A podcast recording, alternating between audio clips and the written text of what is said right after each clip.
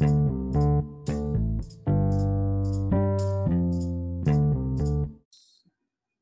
uh, para pendengar hari ini kita uh, kedatangan seorang uh, apa judulnya sekarang, Mbak? Judulnya Senior Data Manager kalau role-nya. Oh, Senior Data Manager di Ruang Guru, Bapak Randy Bambang Junior. Yeay! Yeay! Uh, ini adalah pertama Selamat kali podcast yang direkam online, jadi mungkin terdengar suaranya cenderung bersih dibandingkan yang sebelum-sebelumnya. Tapi mudah-mudahan lancar nanti sampai terakhir ya. Uh, so, Amin. uh, ya Bapak Randy ini sebetulnya teman lama dari zaman kuliah, terus uh, setelah itu sempat pengalaman kerjanya di mana Pak? Selain di Traveloka yang saya tahu? Udah di Uh, Traveloka ya? habis jadi kalau tahun terakhir kuliah tuh sempat magang di Telkom. Oh, Habis Oke. itu habis lulus lanjut ke Accenture. Heeh. di, iya, di. Accenture. Nah, Accenture setahun, habis itu diajakin ke Traveloka. Right. Nah, Traveloka lima, eh, lima tahun setengah. Habis Iya. itu lanjut ke Ruang Guru. Nah, mungkin eh, kalau gitu kita mulainya di lima tahun setengah di Traveloka itu sebenarnya kerjaannya ngapain aja, Pak? Role-nya jauh Wah. beda nggak sama sekarang gitu misalnya? Oke. Jadi pas pertama masuk itu em, eh, lumayan beda sih. Jadi pertama masuk itu kan Traveloka masih awal banget dulu. Hmm. Dulu tahun 2014-an awal. Oke. Nah, ya eh, dulu tuh pas masuk as a software engineer, cuman fokusnya di data Om Ali. Oke. Itu. Eh, requirement-nya apa? Requirement-nya mulai dari basic yang paling awal karena ketika eh, company baru mulai itu at least kita tahu where are we itu kan Hmm. Dari sisi penjualan trennya seperti apa. Nah akhirnya kita bikin sejenis reporting sederhana banget bikin query di schedule di Crontab kirim email udah beres gitu itu kerjaan pertamaku Baiklah. di Traveloka. Jadi awal-awal bikin itu, terus wah ini kayaknya kita bikin butuh dashboard juga nih. Karena as a software engineer kurang pengalaman, aku bikin bikin sendiri uh, dashboarding tools. Luar Sama biasa. tim. Ini hardcore sekali ya. Hardcore karena nggak tahu udah tinggal pakai doang. itu kalau dipikir-pikir sebenarnya banyak bisa save waktu, tapi ya sudah. Hmm. Uh, jadi kita bikin uh, pakai dulu high chart library gitu kan. Oh iya iya, tahu saya. Ah, ya high chart library, terus eh, konfigurasi dashboardnya dalam bentuk JSON, terus bisa bikin kayak drill down gitu kan, dan sebagainya. Itu em, berikutnya bikin kayak gitu-gitu. Terus lama-lama kebutuhannya makin banyak, timnya makin besar, dimintalah untuk memimpin timnya. Oke. Tuh. Nah dari situ mulai ngeliat-liat, eh gimana nih kalau memimpin tim berarti harus punya roadmap dong. Hmm. Nah, mau dibawa ke mana gitu kan? Oh ya udah, eh, apa sih yang biasa dilakukan orang lain untuk membuat mulai dari infrastruktur data, akhirnya riset-riset. Tuh. Hmm. Nah, eh, mungkin eh, eh, salah satu lesson learn lagi itu risetnya tuh terlalu jauh gitu. Kayak Travelokanya masih kecil tapi risetnya ngelihat Facebook melakukan apa gitu kan, Google melakukan apa. itu kan scale-nya magnitude-nya beda ya. Dipikir-pikir kepain langsung ke sana. Cuman mungkin karena eh, pengennya wah ini yang ideal kayak gini nih harusnya gitu kan. Hmm. Pikirannya pikirannya eh, ini apa ya set of the art-nya gitu kan. Oh iya kita coba ini akhirnya Hmm. coba dari awal em, bikin kayak misalnya oh nih datanya harus masuk ke streaming dulu masukin Kafka ada istilah namanya Kafka open source Hmm. tuh terus masukin ke mana lagi nih oh iya masukin ke eh, unlimited data store oh nih ada dulu pakai AWS S3 gitu kan dan seterusnya akhirnya ngebangun infrastruktur dulu sama Om Ari tuh yang di Oh, iya. yang sekarang di Airi Data Leads kan Iya. Mm-mm. Nah, eh, bikin, bikin, bikin. Em, akhirnya lanjut lagi, challenge-nya ganti lagi. Hmm. Challenge-nya lagi ganti, ganti lagi. Hmm. Eh, waktu itu aku bikin, oh ini datanya yang yang reporting udah ada, tapi kalau untuk real time-nya belum. Gitu. Jadi bikin real time insights dan real time data untuk dipakai oleh service-service lainnya Oke. gitu. Jadi eh, gimana caranya sih kalau kita pengen ada eh, personalization, habis orang beli flight langsung dikasih hotel diskon misalnya, gitu. kan harus cepat ya. Hmm. Gitu. Nah itu bikin real time pipeline. Eh, setelah infrastrukturnya beres di sana, kemudian oh datanya berantakan, oh iya akhirnya jadi ganti lagi. Jadi dalam satu tahun setengahan terakhir itu beresin datanya. Terus Hmm. cari lagi gimana cara bersihin data dan sebagainya. Oh, ada prinsip-prinsip data warehouse kita coba pakai di sana. Hmm. Gitu. Jadi kurang lebih dalam lima tahun setengah itu di awal-awal firefighting mode, kemudian building the infrastructure gitu kan, building the infrastructure gitu kan, kemudian uh, uh, bersihin datanya gitu. Kebetulan pas aku keluar bersihin datanya masih dalam proses ya belum sampai beres. Bersihin datanya tuh dalam arti apa? Oke, okay.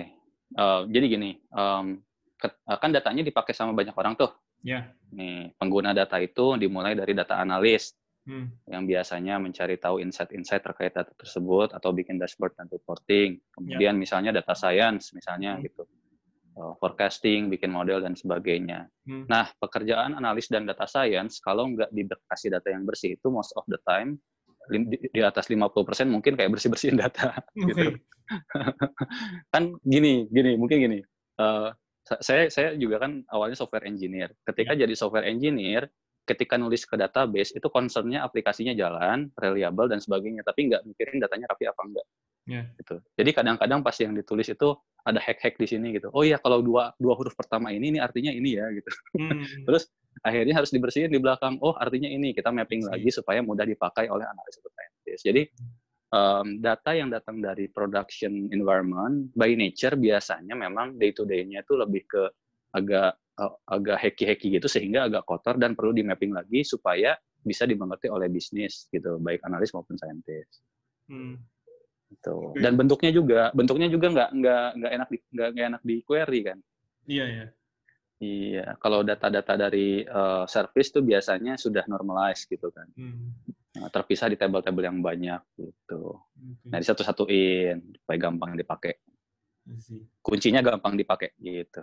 Hmm. Eh, tapi artinya uh, setelah sekian lama Traveloka berdiri, udah enam hmm. tahunan lebih ya berarti ya.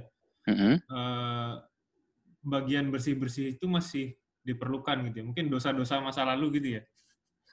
Iya betul. jadi um, jadi uh, mungkin sebenarnya salah satu yang penting banget ketika kita membersihkan data itu business definition-nya. Jadi business definition-nya apa sih revenue itu gitu misalnya. Hmm. Apa sih uh, apa sih uh, profit itu? Tuh. Nah, itu tuh semua tim harus sepakat. Yang paling tricky biasanya apa sih satu customer itu gitu. Hmm. Satu customer itu apakah uh, email yang beli, apakah ID yang dipakai login, kalau saya beliin orang lain itu apakah customernya yang dibeliin apa yang beli gitu. Nah kayak gitu gitu. yang kayak gitu-gitu definisinya harus firm dulu. Once hmm. definisinya firm baru dipakai karena kalau misalnya definisinya nggak di firm, ujungnya orang-orang bikin versi datanya masing-masing. I see. Jadi saya, menurut saya customer tuh begini, menurut saya customer begini. Ya udah, datanya pasti ujungnya gini. Kok report report yang diproduce sama tim ini sama tim ini beda ya? Ya iyalah definisinya aja beda gitu. Jadi semua stakeholders akan dianggap sukses sesuai definisinya masing-masing gitu ya. iya. Harusnya mungkin awalnya sudah mulai dari definisi dulu, cuman kita ya udah coba bersihin bersihin dulu, terus ujungnya ya. masih, oh beda-beda pendapat. Nah, gitu. Ya. Continuous lah, continuous. Ya, ya. Iya, iya, iya. Wah ini ngobrol santainya jadi berat, Mas. Enggak, memang begini kok. Santai aja ini, Mas. Saya kan cuma ketawa-ketawa aja ngeliatin, oh ya kayak gitu. Ternyata Traveloka tuh masih kayak gitu. gitu. Maksudnya kan jadi dapat insider info gitu. Kalau orang luar ngeliat yeah, wah udah besar gitu. Ternyata masih ada hal-hal yang perlu diselesaikan di dalamnya gitu yang levelnya nggak secanggih itu gitu tapi tetap harus dilakukan untuk memastikan bisnisnya berjalan gitu kan? Betul betul betul. Ya, ya, ya. nah terus uh, dengan kepindahan sekarang menjadi senior data manager di ruang guru uh, apakah masalah seperti itu masih dihadapi atau enggak? Oke menarik. Jadi uh, mungkin sebagai konteks juga uh, state-nya state apa ya state antara ruang guru sama Traveloka agak beda lah bisa dibilang hmm. kayak uh, ruang guru kan mulai mulai gain traction gain traction itu istilahnya di startup kalau misalnya udah mulai dikenal orang mulai banyak dipakai gitu kan yeah. itu baru tahun 2018an oke okay. mm -mm, ya 2018 satu tahun eh dua tahunan lah ya Ya, mungkin pas awal-awal Iqbal itu lah. Oh iya iya iya. iya, pakai Dilan ya, ada. Hmm. Gitu. Jadi kalau Traveloka udah mulai dari agak dulu tuh, mungkin 2015-an atau 2014. Jadi ya. kalau dibilang di, dibilang jaraknya antara 2015 sampai 2018 ada tiga tahun lah. Tiga okay. tahun difference in maturity. Hmm. Nah, itu juga termasuk di data. Jadi seakan-akan mundur tiga tahun ke belakang gitu kan apa saja problem-problem yang muncul uh, dengan pengalaman yang pernah didapat di Traveloka pengennya sih insya Allah uh, bisa punya informasi lebih untuk memberi, uh, untuk mem, mem, mengambil keputusan-keputusan yang lebih tepat gitu. oh harusnya kayak gini nih karena dulu belajarnya kayak gini salah kayak gini gitu hmm. gitu. Uh, kalau secara teks-teksnya sendiri perlu penyesuaian atau sebenarnya kebanyakan sama Nah, kebetulan kebetulan sama sih. Oke, okay, jadi mostly di GCP. Gitu. Betul, mostly di Google Cloud. Kebetulan okay. sama. Hmm, nice, nice kalau gitu. Nah, uh, terus kalau kalau bedanya uh, jenis data yang dianalisis di ruang guru sama di Traveloka apa? Maksudnya sekarang yang di ruang guru spesifik. Hmm. Uh, apa sih yang diteliti? Kenapa ada tim data di sana? Gitu?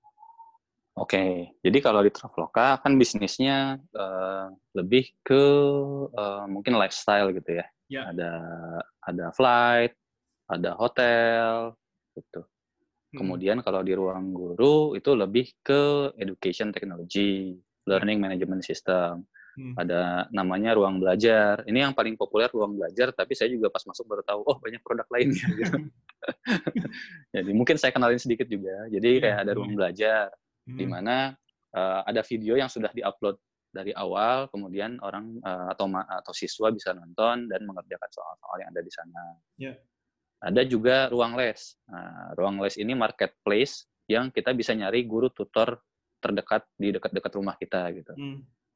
Uh, ada ruang les online. Wah, kalau misalnya kita agak ansos, males ketemu orang, saya males ketemu orang ah gitu. Hmm. Itu ada namanya ruang les online yang kita bisa tanya langsung ke guru lewat chat. Gitu. Jadi hmm. bisa nanya, Pak, soal ini saya mentok nih gitu kan. Hmm. Itu bentuknya pakai kayak koin-koin gitu, Li. I see. Uh, terus uh, ada juga ruang kerja uh, di mana kita uh, mem, apa ya bisa dibilang kayak agreement sama perusahaan-perusahaan untuk e-learningnya pakai platform kita lah. Oke. Okay. Itu. Dan uh, skill academy tentunya. Hmm. Itu mirip Udemy atau Coursera di mana orang bisa beli kayak uh, course-course kemudian mungkin lebih mirip Udemy kali ya. Yeah. Ya. Uh, di course-course kemudian belajar di sana gitu. Hmm. Jadi bisnisnya secara bisnis beda, pasti yang dianalisis juga beda. Hmm. Menariknya, menariknya uh, untuk di ruang guru selain kita cuma ngomongin bisnis, revenue gitu kan, yeah. conversion rate, hmm. engagement. Kita juga mikirin gimana supaya siswanya lebih pintar. Oke. Okay. Mana sih video yang yang orang kayaknya yang nggak ngerti gitu kan? Hmm. Nah, cara ngelihatnya macam-macam kayak misalnya, oh uh, ternyata dia nge-swipe balik terus gitu kan. Uh. Ini artinya berarti gurunya kur ngejelasinnya kurang kurang bagus dong kalau misalnya uh, over the uh, over all students semuanya nge-swap balik atau nge, nge backward balik videonya hmm. karena nggak ngerti gitu. Hmm. Berarti yang salah bukan di student kayaknya nih videonya mungkin harus diimprove gitu. Okay. Uh, mungkin uh, soal-soalnya kayak gimana supaya student lebih ngerti. Jadi sudut pandangnya yang yang mungkin agak agak lebih tanda kutip uh, agak sosial gitu kan. Hmm. Itu adalah uh, di sudut pandang gimana caranya kita bisa bikin siswanya sepintar mungkin. Hmm.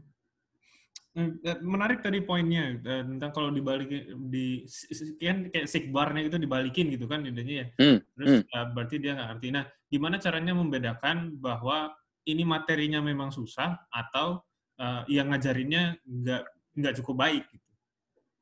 Menarik sekali pertanyaan bagus ya, Li. Belum sampai situ ya? Belum sampai situ, Mas. Oke. Okay. Itu itu kayaknya bisa di follow up teman-teman. ya, sudah bagus lah. Kalau nanti udah ada jawabannya, kita akan bikin rekaman lagi berikutnya untuk menjawab pertanyaan itu. Siap, siap. Siap, siap, siap. Tapi kan ya itu ya maksudnya poinnya kan mm. uh, ya ada materi yang memang susah banget mau dijelasin kayak gimana juga ya susah gitu. Mungkin karena betul, ada betul, betul. atau atau nggak relevan buat uh, pendengarnya. Walaupun sebetulnya ya pada dasarnya harusnya sih selama emang gurunya pintar harusnya sih cukup bisa hmm. melakukan dengan baik gitu ya. Tapi kan betul, uh, betul. ya ada aja kasus-kasus ada aja. gurunya pintar tapi nggak begitu nyampe gitu karena emang materinya susah banget. Benar, benar, benar. Uh, benar. Oh ya, terus uh, kalau materinya sendiri itu hmm? uh, yang di cover apa aja dalam artian apakah uh, hanya ilmu sosial atau ada IPA juga atau matematik juga atau sampai setingkat apa yang di cover sejauh ini?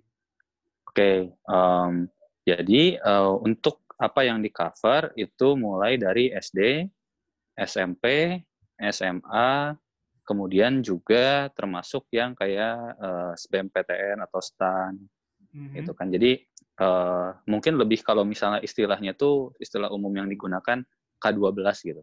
Kayak 12 okay. tahun dari mulai SD, SMP, SMA, uh, itu uh, ada di sana materinya semua, baik IPA maupun IPS. Mm-hmm. Tuh.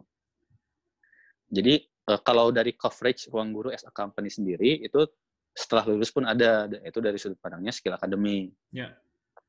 Di sana ada CPNS, ada IELTS, ada TOEFL, okay. kemudian juga ada mungkin kalau misalnya udah agak ini programmingnya, data science-nya. Hmm. Jadi ya istilahnya kita pengennya cover dari SD sampai wush gitu. Panjang hayat gitu ya. Panjang hayat. Karena belajar sampai sampai ini ya. Sampai di liang lahat gitu kan. Sampai di liang lahat betul, betul. Uh, Baiklah. Hmm, menarik, menarik. Hmm, terus kalau kalau uh, tim datanya di ruang guru sendiri sekarang uh, susunannya kayak gimana? Susunannya? Ya. Jadi uh, di kita itu uh, ada data scientist, ada data analis, hmm. ada juga data engineering. Oke. Okay. Hmm, jadi data scientist itu sekarang sih plottingnya data science for machine. Jadi gimana kalau ada data science tapi komunikasinya dengan mesin kayak misalnya rekomendasi atau search karena uh, ini lebih kayak bikin service yang nanti di call oleh service lain. Oke. Okay. Gitu. Nah kalau data analis lebih data science for human. Nah usernya manusia-manusia itu apakah C level, VP level, hmm. ataupun masing-masing bisnis unit gitu kan okay. itu sama data analis. Mm-hmm. Ada data engineering yang uh, responsibility-nya untuk provide data, provide infrastructure. Hmm. Oke. Okay. Uh, eh, ya sebenarnya tadi yang menarik definisinya data science for apa? for machine sama for human gitu ya. Betul. Definisi yang cukup menarik karena iya saya nggak pernah melihat sudut pandang yang seperti itu gitu. Biasanya kan kita bahas hmm. data scientist lebih ke skill sets dan lebih ke kerjaannya gitu ya dalam artian hmm, hmm, hmm. analis lebih banyak handle ad hoc request gitu lebih banyak uh, ngurusin dashboard gitu misalnya betul betul sifatnya lebih kayak riset gitu atau ya yeah, know, optimisasi gitu misalnya hmm, hmm, hmm. Uh, at, tapi gitu juga sebetulnya di ruang guru sebenarnya um, ini belum pernah di di define uh, sebelumnya, tapi pas aku join aku coba define. Gitu kenapa? Karena uh, harapannya uh, analis pun tidak terbatas di ad hoc request maupun di BI-nya lah kasarnya gitu. Yeah, yeah, yeah. Uh, jadi uh, sky is the limit. Kalau kamu memang jago, kamu bisa kasih misalnya model untuk forecast, mm -hmm. kamu bisa predict, uh, kamu bisa kasih insight yang lebih ke user. Pokoknya usermu manusia. Hmm. selama dia jalan bernafas gitu kan silakan silakan kasih insight insights yang bisa benefit the organization iya iya gitu iya well, sebenarnya sih ya, karena ngelihat juga uh, polanya memang beda-beda ya di perusahaan mm-hmm. sempat baca artikel di uh, kalau nggak salah dari Airbnb oh bukan dari Lyft kalau nggak salah mm. saingannya Uber itu jadi mm-hmm. mereka bilang mereka bahkan nggak punya data analis gitu. Jadi dulunya data analis, data scientist, terus dia mm. menjadi data scientist title-nya. So iya, yeah, mm-hmm. boleh dibilang kayak tadi lah data data science for human-nya. Terus yang data scientist-nya karena sifatnya lebih banyak research, jadinya namanya research scientist. Tapi oh. uh, kelihatannya memang di beda perusahaan definisi tentang data analis, data scientist uh, itu banyak yang berbeda-beda sih. Sama BI gitu ya, mungkin BI nanti. Hmm, hmm, hmm, Itu memang tergantung perusahaannya. So ya ya memang Bapak Randy ini memang senior data manager lah gitu. Sudah punya banyak pengalaman sampai kan segala sesuatunya di ruang guru berarti ya. Sebelum ada uh, maksudnya kan lebih ke apa ya? Sebenarnya role di startup itu semakin semakin blur sih. Jadi ini mungkin informasi juga buat yang uh, either masih nyari kerja atau kerjanya lebih ke either di startup aja atau konvensional aja. Hmm. Um, semakin startup perusahaannya, apa pun yang kita bisa kerjakan, yang kita lihat impactful itu kita kerjain. Gitu. Hmm. Jadi tentu saja pada skopnya dan capability-nya ya. Hmm. Saya kalau disuruh bikin bikin uh, front end juga hancur lah sudah. Keluarnya HTML form biasa doang nanti. Tapi ya kalau misalnya saya oh kayaknya ini uh, perlu perlu arahan dulu di sini yang penting clear dulu skopnya seperti apa jadi kerjakan. Ya ya. ya. Baiklah baiklah. Uh, so kalau gitu uh, berarti kalau mau dibilang uh, data analis atau data scientist-nya uh, skill sets-nya harusnya kurang lebih sama ya gitu. Cuman bedanya well ya agak sedikit berbeda sih karena data scientist tadi kan lebih kayak apa recommendation system. Agak beda sih, agak beda. Uh, fondasinya sama, fondasinya sama dalam artian kayak statistiknya benar harus bagus okay. gitu kan. Itu. Um, tapi yang beda misalnya contohnya ya, salah satu yang beda uh, yang data science for uh, human lebih penting di storytelling misalnya. I see. Lebih penting di visualisasi yang memang bisa uh, surfacing the message gitu. Mm-hmm. Tapi kalau yang data science for machine itu uh, harus juga take into account misalnya latency. Gitu kan. Kamu mau bikin 99% akurat juga kalau misalnya keluarnya satu menit baru keluar, yeah. ya ya gitu kan misalnya untuk sesuatu yang butuh cepat jadinya tidak bisa nah uh, hmm. jadi uh, fokusnya uh, kurang lebih fondasinya sama tapi ada sedikit percabangan di sana sini I see I see oke okay, oke okay. uh, di luar itu kalau di tim data ruang guru skill setsnya apa maksudnya kalau lebih teknikalnya sih ya tech stacknya lah apa yang yang harus hmm. desain kalau di sana oke okay. di ruang guru itu uh, mostly pakai GCP. Jadi tech stack-nya bisa dibilang super simplified lah karena uh, semua data dimasukin ke BigQuery itu kan most of the insights we are using Google Data Studio. Hmm.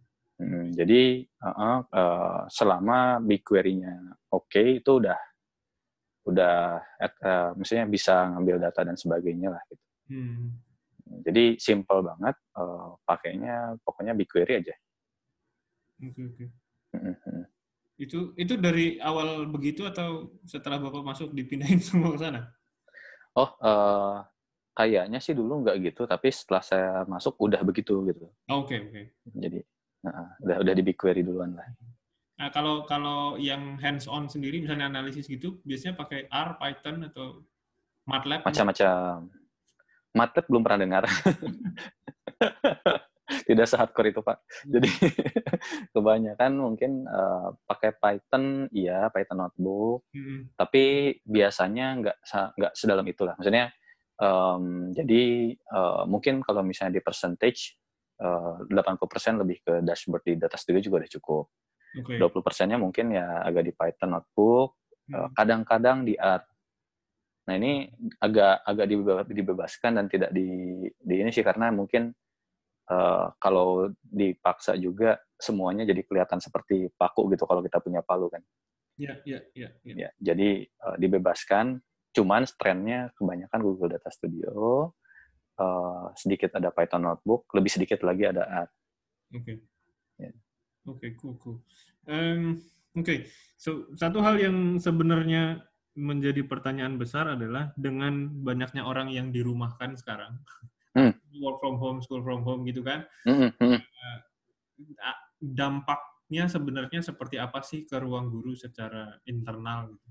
Apakah menarik sekali harus ngantor karena makin banyak lebih banyak firefighting atau gimana? Gitu? Ini menarik sekali karena uh, di ruang guru itu sebenarnya uh, mungkin aku cuma bisa bicara tech team ya karena aku nggak terlalu aware tim lain. Mm -hmm. Jadi uh, di tech team itu uh, by default kita punya banyak banget juga cabang kantor. Jadi kita ada di Jakarta, Jakarta pun ada beberapa kantor, hmm. ada BSD, ada Jogja, ada Bandung, gitu kan.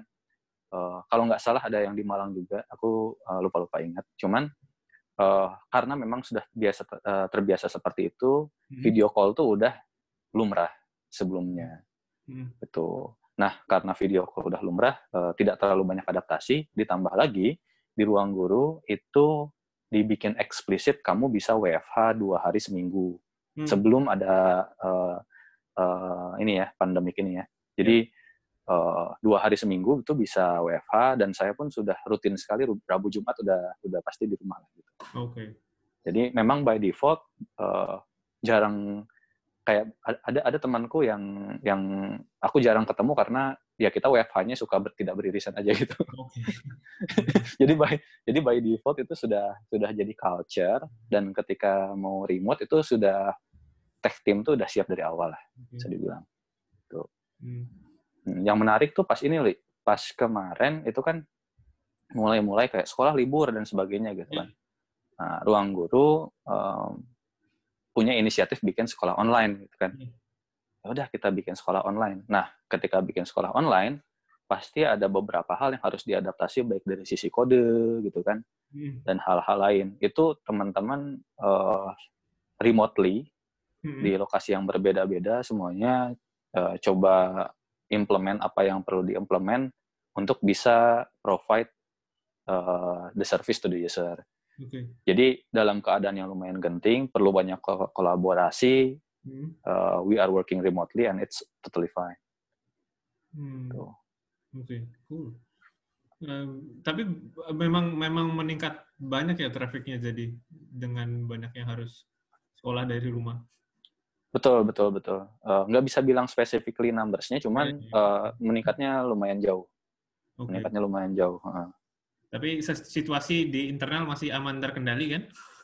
Aman, aman terkendali. Semuanya excited loh. Karena apa? Karena uh, kita mikirnya uh, ruang guru uh, used to be complementary. Complementary dalam artian kayak mereka sekolah aja, terus ketika mereka nggak ngerti mungkin gitu kan yeah. Ya. uh, sama gurunya di sekolah, mereka coba komplement dengan ruang guru gitu kan. Nah sekarang itu mereka nggak ada opsi lain, gitu. Nggak ada opsi lain yang primary-nya nggak ada otomatis kita geser jadi primary dan semuanya semangat pengen coba kasih service ke teman-teman uh, yang di luar sana supaya bisa belajar lah kesannya gitu.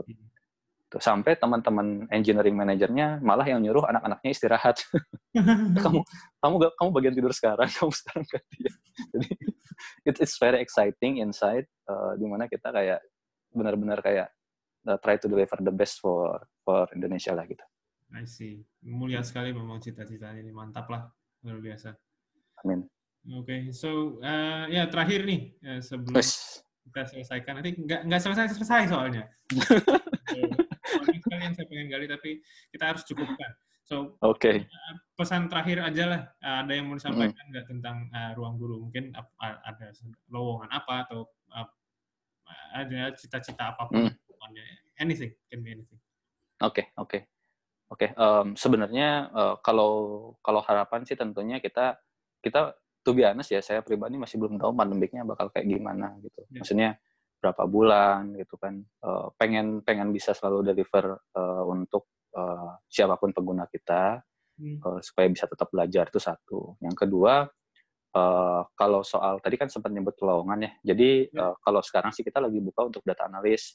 Mm-hmm. Jadi um, um, we are uh, we have some vacancies. Uh, kalau teman-teman yang penasaran gimana sih kita supaya bisa uh, improve uh, uh, orang minat orang belajar gitu kan, mm-hmm. improve konten-konten kita supaya lebih impactful buat student-studentnya. Nah uh, bisa join. Uh, uh, aku nggak tahu ya, kirim email aja kali ya. boleh boleh boleh uh, ke Randy Beji Ya, nanti bisa dicantumin di description juga ya. Yang terakhir, boleh, boleh, boleh.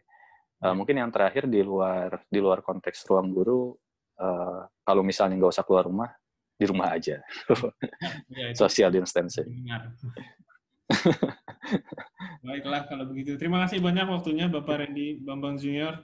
Siap, terima kasih Pak Ali Akbar. Semua segera berlalu lah ya. Amin, amin, amin. Amin ya Allah. Normal lagi dan meskipun begitu semoga ruang guru bisa benar-benar uh, show off di masa-masa seperti ini. Jadi bisa ya inilah lebih sukses saat depannya. Amin. Amin. Terima kasih banyak. Sampai ketemu lain waktu. Uh, ciao.